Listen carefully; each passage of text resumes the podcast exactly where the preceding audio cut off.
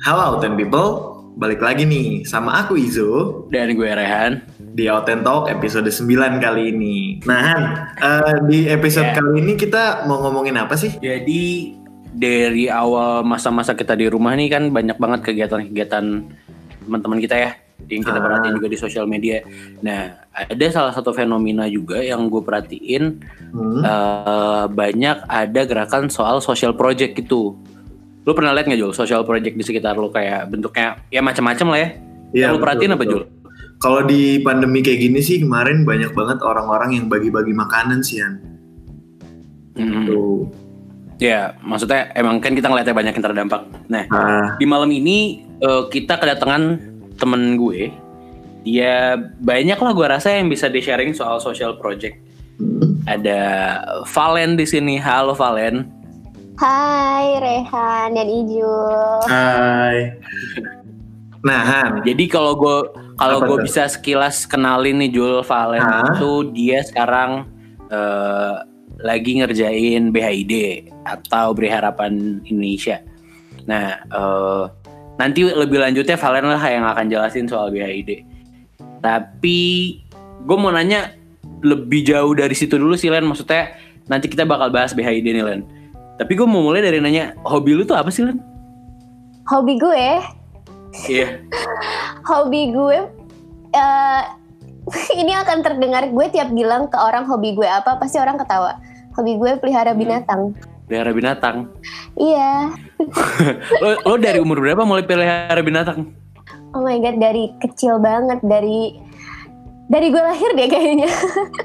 Maksudnya untuk kayak taking care eh, dari binatang itu sendiri mungkin ya SD gitu. Tapi gue dari kecil dari gue lahir tuh gue udah punya anjing, udah punya kucing gitu. Jadi keluarga gue tuh emang suka binatang gitu. Oh, oke oke oke. Jadi lo mulai suka sama kayak merhatiin kehidupan tuh dari lo ngeliatin hewan-hewan lo. Apa sih hewan lo yang sekarang lo lagi pelihara? Lagi pelihara kucing. Kucing-kucing gue ada 21. Buset, gue nggak tahu sih. gue gue tahu lu suka kucing, cuman 21. Iya kucing gue ada 21. itu nggak ribet men? Enggak sih, jadi itu ada uh, karyawan yang ngurusin kucing gitu sebenarnya. Jadi itu keluarga gue punya Catry. Ah, Tahu iya, Catry iya. nggak guys? Hmm, Jadi itu kayak um, yang kucingan gitu kan? Iya, ya intinya yang kayak breeding kucing gitu. Translate anjir. Catry perkucingan. Oke oke. Intinya Terus gitu terus. deh. Nah berarti eh, dari kucing itu lo ini gak sih kayak kalau kan kita follow followan nih Len ya di Twitter Mm-mm. gitu ya. nah emang gue melihat gue gua ngeliatin gitu kalau lo emang suka hewan tapi gue nggak pernah tahu kalau itu sampai 21 nyokap tuh emang suka kayak mengutin kucing jalanan gitu gak sih Iya, iya. Jadi sebenarnya kucing yang 21 itu tuh kucing uh, Persia kebetulan. Jadi itu ada kucing-kucing uh, Hmm. impor, kucing-kucing Persia. Nah, kalau mengutin kucing jalanan tuh beda lagi. Kalau kucing jalanan kayaknya banyak banget sih. Jadi di rumah oma gue tuh ada lebih dari 50 kucing gitu yang uh, datang ke rumah tiap hari. Jadi emang keluarga gue suka ngasih makan kucing uh, di depan rumah atau kita juga suka uh, apa namanya street feeding gitu kayak ke stray cats di Hmm. jalan-jalan. Jadi emang keluarga gue emang concern banget sih di um, hewan terutama kucing ya karena kan kalau kucing di Indonesia gampang ditemui gitu di jalan-jalan. Jadi kayak emang kasianan, gak tegaan dan emang care gitu sama kucing gitu deh. wah jadi 21 tuh emang peliharaan sendiri bukan gue kira itu udah sama plus plus yang kucing jalanan itu enggak ya Enggak, enggak, enggak itu di luar itu. Hmm, oke oke oke. So, kita bahas kucing tadi. Sebenarnya gue cuma mau nanya doang karena gue tahu lu suka kucing. Maksudnya gue suka, gue tahu lu suka apa namanya taking care sama hewan-hewan itu. Gue kira ya udah sekedarnya aja. Cuman gue nggak tahu kalau ternyata sebanyak gitu. So, di luar kucing, eh, keluarga lo, gue rasa lo tumbuh sebagai personality yang eh, peduli terhadap sekitar lo. Salah satunya kucing dan gue rasa nggak berhenti sampai situ doang kayaknya lu suka komen gitu loh soal kayak orang-orang yang ada di jalan itu so far away dulu sebelum BHID lu lu udah adalah orang seperti itu kayak keluarga lu berkontribusi apa terhadap sisi lo yang nggak tegaan itu? Um, sebenarnya kalau dibilang keluarga berkontribusi, sebenarnya menurut gue itu lebih ke culture sih ya. Jadi nggak nggak nggak di uh, intended untuk untuk berkontribusi dan ditanamkan seperti itu. Tapi mungkin keluarga gue tuh udah punya culture yang kayak, oh uh, kita harus care sama lingkungan sekitar. Jadi keluarga gue tuh benar-benar aware sama hal-hal sosial kayak gitu. Jadi emang dari kecil tuh uh, ini di luar dan sebelum BHID ya, far far away sebelum BHID. Um, keluarga gue tuh emang sering suka ngelakuin kegiatan sosial gitu. Jadi kayak misalnya lagi ada banjir, terus uh, mulai dari orang tua gue suka ngajakin, ayo uh, kita baksos kayak gitu-gitu. Jadi emang uh, dari keluarga gue sendiri pun udah udah apa ya, udah udah bikin gue aware gitu sama isu-isu lingkungan yang ada gitu dari awalnya. Dari gue kecil. They must be proud with BHID right now. I hope they are. I guess they are. Oke, okay. so um, BHID kalau misalkan nanti kita bahas ke sana, uh, mereka mulai dari inisiatif lo ngejalanin salah satu project project hmm. pribadi kalau gue nggak salah atau mungkin ya, beberapa teman dekat lo betul, betul. Uh, yang ikut ngebantuin soal pas itu ngumpulin kertas skripsian kalau gue nggak salah. so uh, there was a time that lo ngeba lo nge membuat suatu social project tanpa platform nyata. Eh maksudnya platform ya, BHID platform ya organisasi bener, Hmm, how that start? Maksud gue gimana caranya untuk lo bikin social project tanpa punya platform Oke, okay, berarti ini cerita dari kita tarik lagi ke belakang cerita sejarah tentang uh, how did I build uh, BHID gitu ya, since the first time. Yeah, Oke, okay, jadi sebenarnya itu gini sih, jadi gue tuh dari dulu udah pengen banget punya social movement, pengen punya organisasi, pengen pengen punya apa ya, gue pengen ya kalau idealisnya kita tuh pengen make a difference lah di di dunia ini gitu. Gue pengen sambil cari-cari uh, finding life purpose gue ngerasa uh, apa yang bisa gue lakuin untuk lingkungan sekitar gue gitu. Dan gue emang dari dulu concern sama lingkungan dan hewan uh, jadi gue ngerasa oh uh, gue harus start dari apa yang gue suka. Dan gue pun ngobrol sama teman-teman gue uh, cari-cari insights. Iya benar kita harus mulai dari sesuatu yang suka supaya nanti ngejalanin itu jadi enak. Gue juga sempat sharing-sharing sih sama Rehan tentang oh ya jalanin dulu dari apa yang kita suka gitu. Tapi niat itu tuh selalu terkuburkan awalnya karena gue selalu takut dan insecure dan um, anxious kayak banyak banyak takutnya lah. Tapi akhirnya sampai pada suatu hari dan gue juga waktu itu kan uh, waktu kuliah itu kebetulan lagi ikut beberapa organisasi dan keadaannya nggak memungkinkan kalau misalnya gue harus uh, establish uh, organisasi atau social movement pada saat itu. Gue rasa gue nggak mampu gitu karena gue tahu capability dan capacity uh, gue saat itu itu belum belum mampu untuk um, double or triple or bahkan punya empat uh, jadi empat agent gitu di di beberapa organisasi. And then momennya itu datang setelah gue selesai skripsian jadi hmm. uh, alhamdulillah gue lulus Desember 2019. Abis itu pas setelah kompre, gue mau pulang uh, kuliah di Malang bareng Rehan sama Ijul juga di Brawijaya. Terus gue mau pulang nih ke Jakarta. Terus gue ngerasa yeah, yeah. banyak banget nih barang-barang gue, pre-love stuff gue yang nggak kepake. Yang gue ngerasa, aduh nih dibawa pulang ke Jakarta juga nggak kepake, dibuang sayang. Mm-hmm. Uh, pengennya sih dikasih orang, cuma terus gue mikir, oh teman-teman gue kebetulan yang seangkatan gue yang yang kompre bareng gue waktu itu lumayan uh, banyak juga. Dan gue ngerasa uh, pasti nggak cuma gue doang nih yang punya pre-love stuff kayak gitu kan. Terus uh, gue mikir juga uh, banyak banget kertas-kertas nggak kepake. Jadi kita kan kalau mungkin teman-teman mahasiswa bisa relate ya kita ngeprint kertas skripsi, kertas revisian kan banyak ya. Itu bisa uh-huh. kayak berim-rim gitu kan.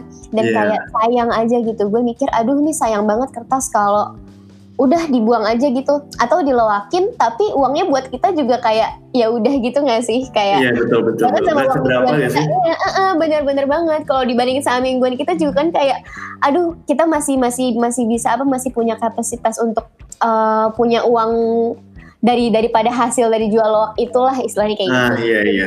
Kenapa nggak kasih sama orang yang lebih membutuhkan aja? Tapi gue mikir aduh kalau tadinya gue mikir mau didonasiin aja deh uangnya donasiin kayak ya udah gue masukin kotak amal atau gue transfer ke uh, dompet duafa atau kayak gimana cuma gue ngerasa aduh kayaknya kurang kurang valuable akhirnya uh, gue pengen saat itu niatnya adalah selain ngumpulin pre-love stuff dan kertas-kertas bekas dari teman-teman gue, gue pengen sebelum gue cabut nih dari Malang, gue melakukan sesuatu lah at least untuk kota ini gitu kan idealisnya. Iya. iya gitu. Akhirnya Oke. uh, gue kontak teman-teman gue, gue cerita tentang um, ideas gue ini, terus gue cerita ke mereka, gue bilang "Eh, gue pengen ngumpulin pre-love stuff sama kertas-kertas bekas kalian nih, pasti kan banyak nih kertas-kertas bekas skripsi, revisian, nugas dan lain-lain. Akhirnya uh, teman-teman gue bersedia untuk kayak ngumpulin dan ternyata surprisingly itu dapat engagement yang besar banget gitu, nggak cuma dari circle terdekat gue doang, bahkan si teman-teman gue ini bilang Mhm. eh temennya temen gue temennya temen gue temennya temen gue mau ikut donasi juga nih kertas terus dia kayak "Heeh." makanya eh, malah jadi banyak jadi kenal kenalannya tuh malah jadi banyak gitu. Bahkan jadi ada orang yang ngirim dari luar kota juga pas itu.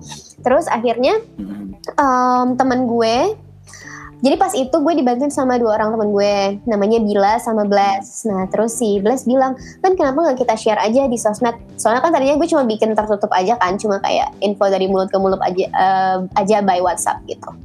Akhirnya eh, Bless bilang kenapa nggak di share aja di Instagram supaya lebih banyak orang yang ikut kan? Selalu pakai moto ini sih kalau semakin banyak orang yang ikut semakin banyak orang yang terbantu because no act is ever too small kan. And then ya udah betul. akhirnya gue gue kebetulan gue bisa desain jadi gue desain sendiri posternya waktu itu. Masih pakai uh, platform Instagram gue dan Instagram iya. Bless sama Bila waktu itu kita share. Dan ternyata tuh engagementnya banyak banget. Jadi saat itu kita kekumpul 204 kilogram kertas bekas 204, 204 kilogram kertas bekas dan ngumpulin sekitar uh, 670-an baju bekas gitu. Baju bekas layak Hmm. Gitu. Nah terus pun di saat itu gue nggak buka donasi untuk uang. Jadi Iya, iya, orang-orang tuh pada Emang nanya buat kertas doang ya? "Ah, emang buat kertas sama pre-love stuff doang. Cuma anak orang-orang tuh Iya, pada nanyain bisa nggak gue donasi uang? Gue pengen deh donasi uang buat uh, nah pas itu sebelum itu. Jadi sebelum gue mempublikasikan um, apa namanya mempublikasikan event AID gue ini gue cari Iya. target dulu nah pas gue cari target gue research research lah kira-kira uh, ke mana nih yang enak uh, target donasinya di Malang akhirnya ketemu waktu itu YPAC Malang Yayasan Pembinaan Anak Iya. Cacat. Nah, jadi target donasi ke sana jadi semua uh, hasil uh, baju-baju bekas yang terkumpul dan udah kita seleksi itu dikasih ke sana. Terus kita jual uh, kita loakin kertas, jual kertas bekasnya. Nah, uangnya itu dipakai buat beli seragam, seragam buat adik-adik di sana. Soalnya pas gue nanya sama Hmm. ibunya, sama ibu pengelolanya, katanya adik-adik di sana tuh seragamnya udah pada lusuh gitu. Terus gue kayak, aduh kayaknya uh, mending beliin sesuatu yang berguna, yang sifatnya long term buat mereka juga kan, gitu. Iya, iya. Ya udah akhirnya di Oke. post uh, nama event pertama itu Charity for Children with Disabilities. Itu deh, itu sih awalnya panjang ya. Iya iya iya iya. Tapi menurut gue eh, dari inisiatif pribadi lo akhirnya men- apa ya? Karena you there to start, jadi banyak insight baru yang ada natural aja dari sekitar lo dari kalau Benar dari yang benar lo benar. cuman kertas doang akhirnya masuk Benar, ada yang mau masukin uang segala macam. Tapi maksud gue eh, awalnya adalah karena lo punya barang yang eh, lebih mudah untuk lo sumbangkan daripada lo harus bawa balik semua ke Jakarta dan lo juga ngeliat peluang kalau ini bisa di bisa dimonetize dan bisa disumbangin ke Hmm. orang-orang yang lebih butuh gitu. Benar benar benar benar. Eh, untungnya lu punya teman-teman deket yang bisa diajak kerjasama.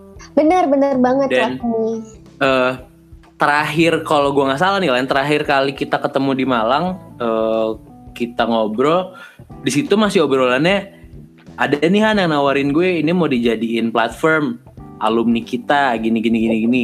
Tapi kayaknya gue belum mikir ke sana deh. Gue inget banget itu karena eh, di situ gue karena gue bilang gue sih setuju Len untuk ini dijadiin aja untuk lo megang satu platform baru tapi di situ lo bilang kayaknya gue belum yakin deh untuk jadiin ini satu badan baru lagi. But then uh, drastic story gitu ya. Sekarang ada BHID udah jalanin beberapa project sampai sekarang. So pertanyaan gue adalah kenapa tadi lu juga sempat mention soal uh, dompet duafa.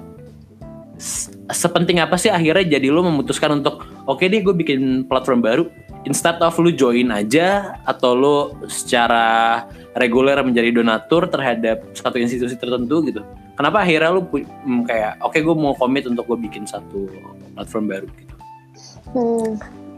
Sebenarnya benar sih kata Rehan, gue sempat sharing-sharing juga dan banyak uh, orang-orang uh, yang kayak dukung, udah dibikin sustain aja kayak gini-gini. Cuma gue selalu um, dulu tuh termakan apa ya termakan ketakutan dan insecurity dan anxiousness dan kayak aduh takut ini takut itu takut itu terlalu banyak pertimbangan gitu kan overthink Hmm. Uh, makanya ini penting juga sih buat teman-teman mungkin yang mau start social movement atau regardless apa pun itu. Jadi jangan sampai dikuasai rasa takut atau insecurity lah intinya. Nah akhirnya hmm, kenapa I decided to go for it?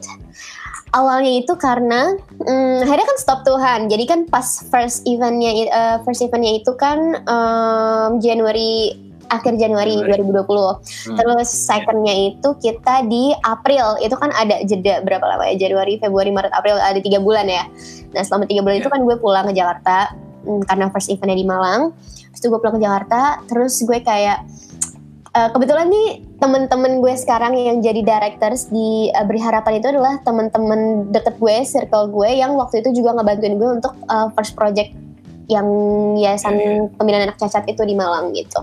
Nah, jadi gue punya grup kan sama mereka. Terus kita ngobrol lah, eh kita nggak mau bikin social movement lagi nih. Nah, pas itu lagi baru uh, marak-maraknya COVID kan, pas awal-awalnya gitu. Yeah. Kita ngerasa, aduh banyak banget nih orang-orang yang perlu uh, perlu dibantu Nah, terus sebelum kita memulai step up ke decide untuk ayo proyek apa yang mau kita bikin, gue diskusi dulu sama anak-anak. Uh, gimana nih kita mau mau bikin project lagi, tapi anaknya kita harus udah, punya platform biar uh, reaching public engagementnya tuh lebih apa ya? Istilahnya kan kalau misalnya ada sebuah platform, orang tuh jadi lebih percaya ya untuk donasi, untuk untuk apa ya untuk untuk mendistribusikan sesuatu terus kita jadi ngurus perizinan dan lain-lainnya juga lebih gampang gitu kan. Akhirnya uh, gue mikir gue berpikir dan gue bertanya-tanya terhadap diri gue sendiri aduh kalau gue takut terus ini ide dan niat gue nggak terjalankan terjalankan gitu. Jadi gue ngerasa this is the moment ada momennya ada orangnya ada resource-nya ada ada apa ya ada ada ada urge gue yang udah ter terkumpul dari sejak lama gitu gue ngerasa oh ya udah uh, ini adalah waktunya gue untuk go for it gitu. Banyak banget sih yang uh, nanya juga kenapa nggak kenapa nggak uh, ikut um, organisasi lain? Kan organisasi lain banyak terus uh, yeah. what makes Beri Harapan Indonesia is different than the others kayak gitu kan. Sebenarnya itu pertanyaan yang benar-benar challenging sih buat gue. Karena uh, gue jujur gue pengen turun tangan langsung gitu. Kayak tadi gue bilang kan sama lo pas awal pun uh, kenapa gue milih untuk gue bikin project aja instead of gue donasiin uangnya atau donasiin barangnya karena gue pengen gue turun langsung di lapangan gitu. Gue pengen gue pengen berperan langsung di sana gue pengen ngeliat gue pengen um, berkomunikasi sama target-targetnya. Jadi gue ngerasa uh, lebih lebih apa ya lebih engage dan gue lebih fulfilled aja gitu Terus um, juga kenapa kenapa kenapa akhirnya gue mutusin untuk go for it buat BHID itu karena gue mikir bahwa uh, kadang kan kita gini ya kita punya keinginan-keinginan yang kita tuh nggak bisa fulfill kalau kita jadi followers ya kan Iya yeah, iya yeah. yeah. nah gue mikir bahwa kalau gue punya ide banyak kenapa hmm. gue nggak start uh, establishing uh, idea gue sendiri gitu. Kenapa harus ikut orang lain? While gue bisa bangun sendiri dan bisa uh, ngasih wider impact ke lebih banyak orang gitu. Jadi gue ngerasa bahwa oh ketika kalau gue bangun ini sendiri gue bisa reach wider impact. Jadi orang uh, jadi organisasi yang ada yang yang ada itu bisa nolong orang-orang yang ada yang ada lainnya. Terus gue juga bisa nolong orang-orang lain lagi. Jadi benar kayak tadi no act is ever too small. Jadi jangan pernah ngerasa bahwa apa yang lo lakuin tuh nggak nggak berguna gitu. Jadi apa pun yang lo lakukan itu pasti walaupun impactnya sedikit at least pasti ada orang yang terbantu. Jadi semakin banyak semakin banyak organisasi semakin banyak orang yang terbantu. Kayak gitu kan. Gitu. Nah gini Len. Uh, hmm. apakah hal-hal alasan yang tadi lo sebutin itu udah apa sih bisa ngilangin rasa takut lo buat ngejalanin beri harapan ini. Terlebih, uh, gue mau nanya dulu, beri harapan ini ada pas COVID ya? Jadi sebenarnya akhirnya in the end of the day hmm. kita mutusin bahwa uh, starting point uh, establishmentnya itu adalah Januari 2020 pas kita first project yang di Malang itu walaupun pas ah, saat itu iya. belum terbentuk beri harapan karena kita karena timnya masih sama orang-orang yang uh, membantu gue melaksanakan project itu sama. Jadi uh, kita ngerasa oh kita tarik aja dari Januari gitu. Tapi benar-benar project yang terbentuk uh, as beri harapannya itu baru April gitu. Ah iya iya. Tapi gini Len, uh, ketika mungkin lo memutuskan kita bikin beri harapan pas banget nih momennya di saat covid gini banyak banget orang-orang yang butuh bantuan. Tapi di sisi lain di saat covid gini kan juga orang-orang yang mau ngasih bantuan juga berkurang karena banyak yeah. orang yang terdampak dari segi ekonomi nih Len. Nah terus apakah hal-hal itu nggak bikin lo makin ragu gitu untuk ngejalanin beri harapan? Hmm, ketakutan itu pasti ada sih. Cuma gue, hmm. cuma gue melihat bahwa uh, kalau misalnya gue insecure terus dan gue fokusin di hal-hal ketakutannya, itu nanti hmm. nggak terjalankan terjalankan kan seperti yang gue ah, bilang, iya, iya. kayak gitu. Jadi gue ngerasa, oh ya udah kita go for it dan um, sebenarnya waktu itu karena awalnya pas second project itu yang kita waktu itu donasi untuk uh, sopir angkot di kota Bogor, hmm. kita mikir bahwa kita open donasi kan pas itu kita juga expectnya waktu itu targetnya 5 juta tapi ternyata dapetnya 14 juta. Wow. Iya dalam wow. 11 hari waktu itu 14 juta dalam 11 hari itu juga kaget banget sih di luar ekspektasi banget. Jadi benar-benar kayak um, kita ngerasa wow orang-orang nih makanya gue selalu bilang waktu pas covid itu hmm. pas pertama kali event pertama gue bilang uh, makasih banget buat semua teman-teman yang udah ikut donasi maupun itu donasi dalam bentuk uang atau donasi soalnya ada yang donasi dalam bentuk makanan juga Wah, dan bentuk lain-lainnya juga.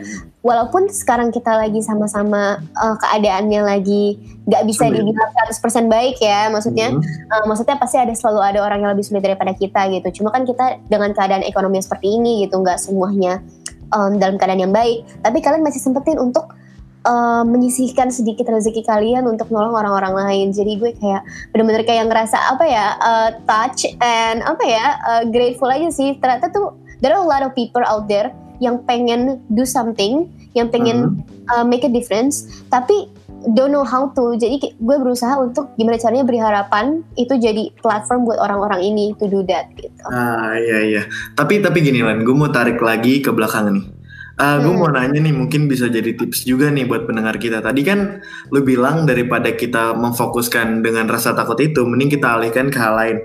Nah, gue mau nanya nih, apa sih yang bisa bikin lu menekan rasa takut lu buat ngejalanin beri harapan atau kayak ya udahlah kita nating tulus jalanin aja gitu. Apa sih yang bikin hmm. lu bisa berani gitu? To be very very very very very honest, hmm. a friend sih, friends. Hmm. Karena um, gue ngerasa lingkungan gue tuh benar sportif banget alhamdulillah hmm. ya lingkungan gue benar-benar sportif banget jadi teman-teman gue yang um, establish PHID bareng gue itu adalah teman-teman yang benar-benar uh, sportif yang benar-benar dukung yang benar-benar semangat yang benar-benar kayak uh, kooperatif mungkin Rehan tahu gitu karena gue sering juga cerita sama Rehan and I used to be a person yang benar-benar uh, sering anxious and overthink. Rehan tahu banyak lah gitu. Gue sama Rehan cukup dekat dan sering cerita-cerita juga gitu tentang uh, my anxiety gitu. And then uh, yang menguatkan gue pas awal itu gue bener-bener overthink sih. Gue ngerasa aduh nih kalau sustain pasti banyak pertimbangan kan. Aduh nanti gimana kalau berhenti di tengah-tengah malunya gimana uh, atau kalau misalnya sustain terus ternyata nggak ada yang donasi kayak gimana atau misalnya tiba-tiba yeah, yeah. ada trouble-trouble uh, unexpected gitu kan pasti hmm. banyak lah pikiran-pikiran kayak gitu cuma yeah. dan again um, kita startnya gue yang penting ini sih gue fokusin sama niat gue bahwa jangan sampai kita self centered gitu ini kan karena ini social movement ya gue jangan sampai um, pertimbangan-pertimbangan itu menghentikan niat gue untuk menolong orang lain jadi gue ngerasa bahwa um, gue niatin niat gue dari awal oh iya gue mau nolong orang yang penting niat dulu pasti nanti ada jalannya deh dan terbukti alhamdulillah sampai sekarang banyak banget hal-hal di luar ekspektasi gue yang gak gue kira bakal ada yang gak gue ramalkan bakal ada tuh dateng gitu kayak emang bener kita yang penting yeah, tuh. Iya. niatnya untuk orang lain dulu gitu gitu sih dari awal selain friends ya itu tadi Shout out to Valen Support System dan boys and girls behind BHID. thank you guys gue sih setuju sama yang lo bilang ya kayak untuk ngejalanin uh, khususnya social movement, social project kayak gitu yang kalau ngambil contoh dari semuanya mungkin itu nggak nggak secara financially itu nggak benefit tapi Bener, kayak bener. buat orang-orang yang bisa ngerasain puas ngeliat orang lain seneng ya bayarannya di situ ya kan benar benar benar Eh, tapi di luar itu semua tadi lo bilang kalau ya kita nggak ada kita jangan self centered dalam menjalani Hmm. ini segala macam. Mm-mm. uh, but yet BHID as a as a organization as a community uh, you guys build an expectation and goals gitu. Kayak dan tadi juga sebenarnya lo sempat mention kalau nggak ada uh, nggak ada gerakan yang terlalu kecil untuk buat suatu impact. Gue setuju juga soal itu tapi selama ini di project di dalam BHID atau di luar BHID ada nggak sih kayak project-project yang sebenarnya lo yakin kalau I can do it better than this gitu? Kayak ya on the other words eh, realitanya di bawah ekspektasi lo. Ada nggak sih project-project kayak gitu? Um, alhamdulillahnya sih sejauh ini eh belum sih kayaknya mungkin yang benar-benar kayak down banget gitu enggak. Cuma ya suka duka kita sebagai em, organisasi pasti ada lah yang karena Mhm. apa yang kita rencanakan itu kan nggak selalu sesuai apa yang terjadi itu nggak sesuai selalu seperti yang kita rencanakan kan kayak gitu. Pasti adalah Iya, hal-hal yang nggak sesuai gitu. Cuma nggak pernah yang sampai kayak down banget gitu enggak sih. Belum belum sih gitu. Dan kalaupun misalnya di depan iya which gue yakin pasti akan ada momen-momen seperti itu. Em, balik lagi ke niat awal. No act is ever too small. Dan balik lagi bahwa niat kita mau nolong orang kita mau bantu orang yang penting ada orang yang terbantu sesedikit apa pun yang penting orang ada orang yang terbantu gitu. Jadi gue ngerasa as long as uh, fokusnya tetap di situ dan tetap tetap ada orang yang terbantu menurut gue itu tetap tetap apa ya tetap tetap uh, nggak nggak nggak nggak nggak membuat diri gue kecewa dan shutdown gitu itu dari gue Eh, jadi walaupun realitanya di bawah ekspektasinya BHID, tapi ya it never goes wrong gitu ya. Selama lo melakukan itu dengan cara yang benar gitu lah ya. betul betul betul Ya ya. Gue setuju sih. Eh, kalau tadi lo bilang kalau siapa pun dengan bentuk berapapun bisa ngebantu kita. Tadi juga lo sempat bilang kalau siapa pun banyak banget orang yang perlu kita bantu dan bisa kita bantu gitu. Mm-mm. Eh, kayak social movement di Indonesia itu kan udah jalan lama banget ya dan Mm-mm. banyak dari social movement itu yang range-nya dari di wilayah sendiri di dalam kota di dalam provinsi di pulau lain yang lebih besar lagi suka banyak ada teman-teman yang buka donasi untuk eh, kejadian-kejadian internasional gitu. Ada mungkin untuk Mm-mm. pengungsi-pengungsi ada yang untuk di Palestina mungkin atau eh, kalau ada bencana alam di mana-mana. Menurut lo donasi kan lo bergerak di bidang donasi gitu ya. Kayak maksud gua donasi itu perlu prioritas nggak sih? Atau maksudnya eh, siapa pun boleh ngasih ke siapa pun aja kayak gitu. Atau maksudnya jadinya eh, penyaluran donasi itu ada yang salah nggak sih? Itu gimana? Oh, oke, it's it's interesting ya. Lo lo punya thoughts kayak gitu menurut gue. Karena em, gue selalu berpikir bahwa gue ini ini gue sedikit sambil cerita ya. Jadi waktu Iya, iya. gue buka open donasi project yang supir angkot itu, itu kan pas Hmm. awal-awal covid banget ya, awal April, gitu, Iya. 13 April dan covid tuh maraknya uh, February March gitu kan. And then banyak banget orang yang nanya kenapa supir angkot? Kan masih banyak pihak yang lebih susah. Kenapa sih supir angkot? Iya. Supir angkot kan banyak yang tengil-tengil kayak gini-gini pasti gitu kan. Orang jadi ya kayak uh, second second second guessing dan kayak uh, questioning kenapa donasinya untuk supir angkot kayak gitu kan. Iya. Nah, uh, itu itu apa ya? um, membuat gue agak sedih juga sih pas dengernya. Bukan sedih karena project gue dijelekin ya, maksudnya bukan itu, tapi sedih karena oh orang-orang tuh masih berpikir ya kalau donasi tuh harus harus harus harus sampai ke pihak yang susah banget gitu. Baru Hmm. itu bisa disebut donasi yang bener-bener um, right targeted gitu. Sebenarnya menurut gue itu balik lagi ke perspektif masing-masing sih ya.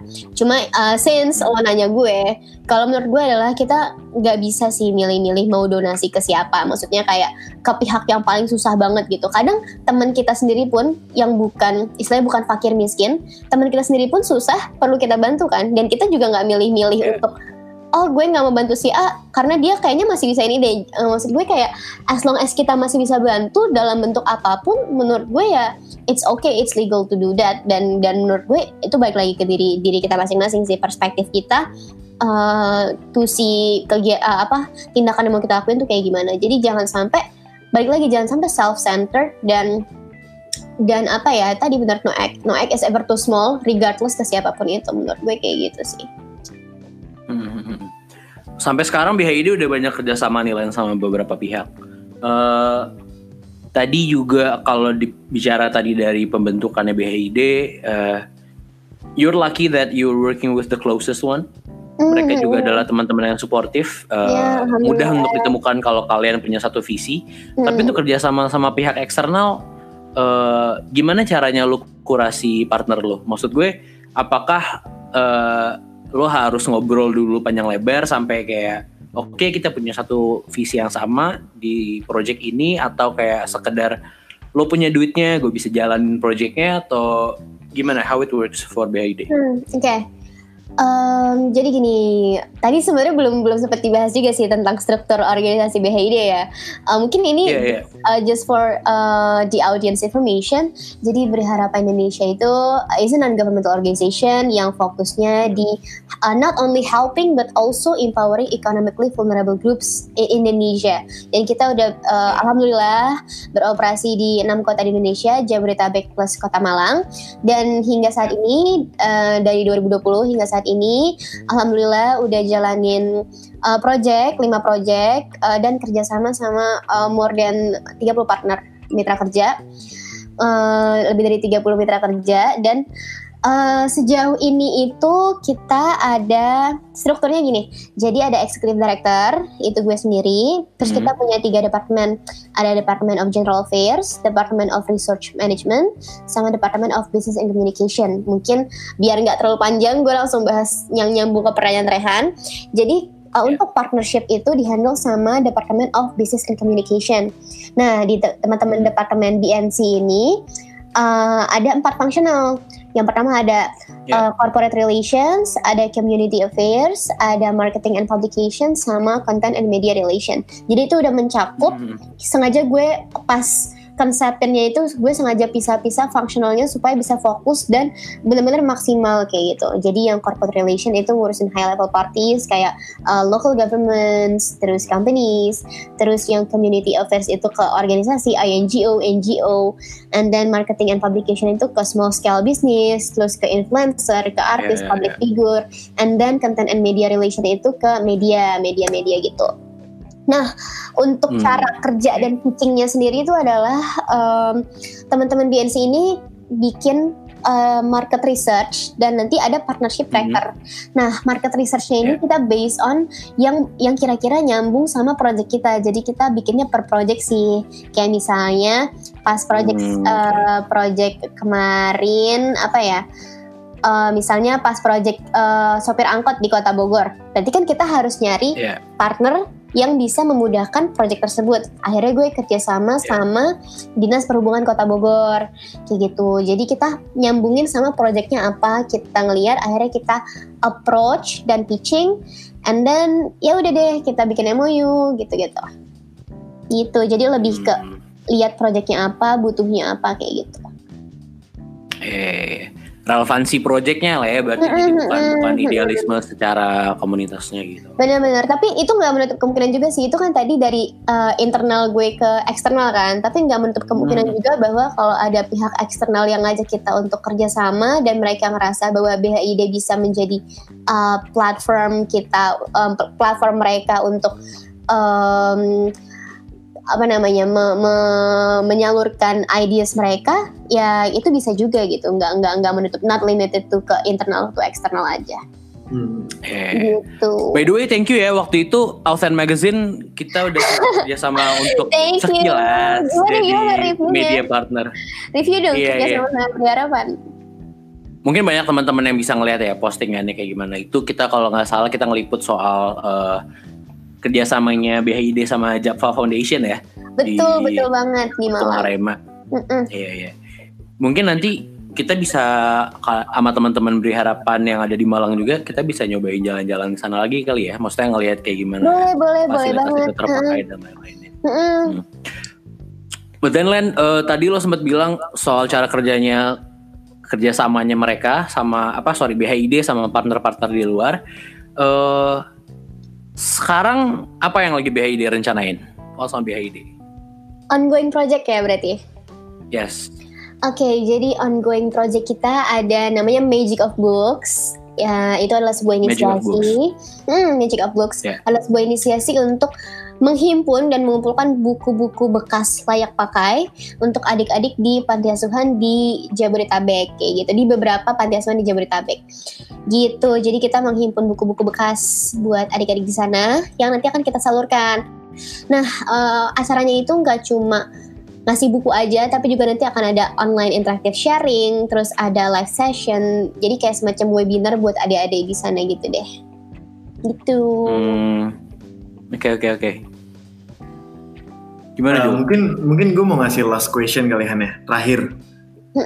Terakhir banget gini. Eh gue pernah baca di internet sekarang NGO atau mungkin pendengar kita yang nggak tahu di Indonesia itu bahasanya LSM LSM lembaga swadaya masyarakat itu udah menjadi salah satu lapangan pekerjaan.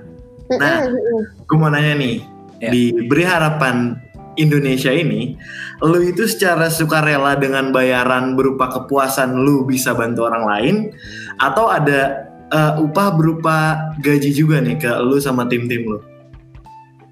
Oke, NGO itu kan non-profit organization ya, non-governmental organization uh, yang adalah uh, organisasi non-profit gitu. Iya. Uh, jadi nggak ada, nggak nggak ada gajinya, nggak ada uangnya. Hmm. Kita dari donasi kita juga nggak ngambil profit sama sekali. Dan uh, kalau teman-teman yang follow beri harapan pasti juga lihat uh, kegiatan-kegiatan kita, kita selalu laporin, uh, selalu report uh, laporan keuangan. Jadi tiap kita habis Ah. donasi, kita selalu share laporan keuangan. Nah itu benar nggak ada yang dibuat-buat sama sekali.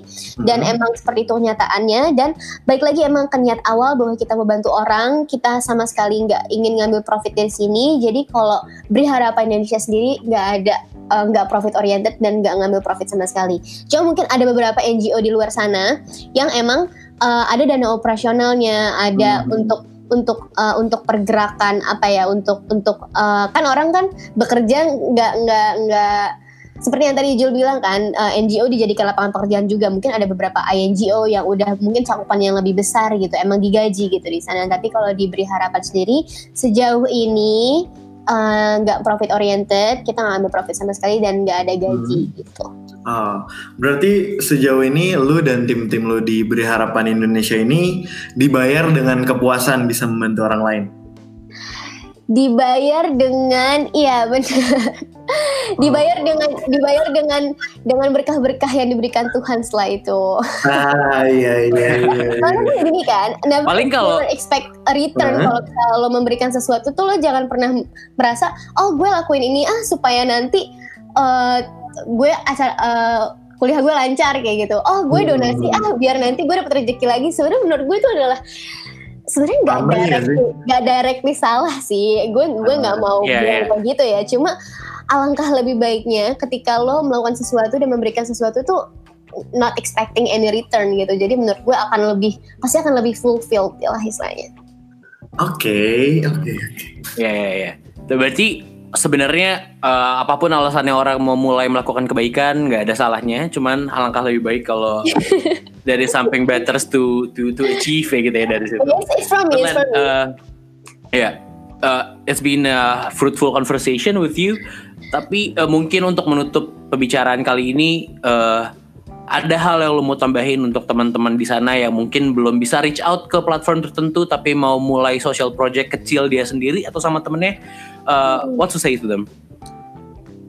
jangan pernah takut, jangan pernah takut, jangan pernah dikuasain ketakutan sama keraguan karena jujur gue orangnya overthink banget, gue orangnya anxious Ya. banget. Uh, Rehan pun tahu, mungkin teman-teman dekat gue yang nantinya akan dengar podcast ini pun tahu. Tapi gue gak pernah uh, akhirnya ada uh, turning turning point di mana gue ngerasa oh gue nggak boleh dikuasain rasa takut gue, gue harus mulai karena yang penting kalau social movement niat kita adalah untuk sosial, untuk lingkungan, untuk orang lain. Yang penting fokusin aja ke sana. Jangan self centered. Yang penting fokus ke impactnya ke orang lain. Itu sih menurut gue yang paling penting. Oke. Sip. Terima kasih banyak Valen udah mau sharing sama kita malam Thank ini. you juga Rehan dan Ijul.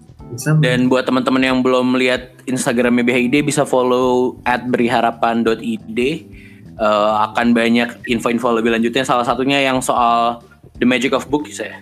Benar-benar Magic of Books teman-teman jangan lupa ikut Iya. donasi ya. Bisa langsung ikut Iya, itu donasinya. Hmm. buat ngumpulin buku-buku bekas kayak gitu Benar, benar. akan rilis hari Senin depan tanggal berapa ya? Senin Tanggal Senin 10, tanggal 10. Iya, tanggal 10 Agustus akan rilis, bisa diperhatiin di IG-nya. Dan that's all for this episode. Gua Raffi Raihan. Dan gue Izo. Sampai jumpa di episode Out Talk selanjutnya. Bye bye.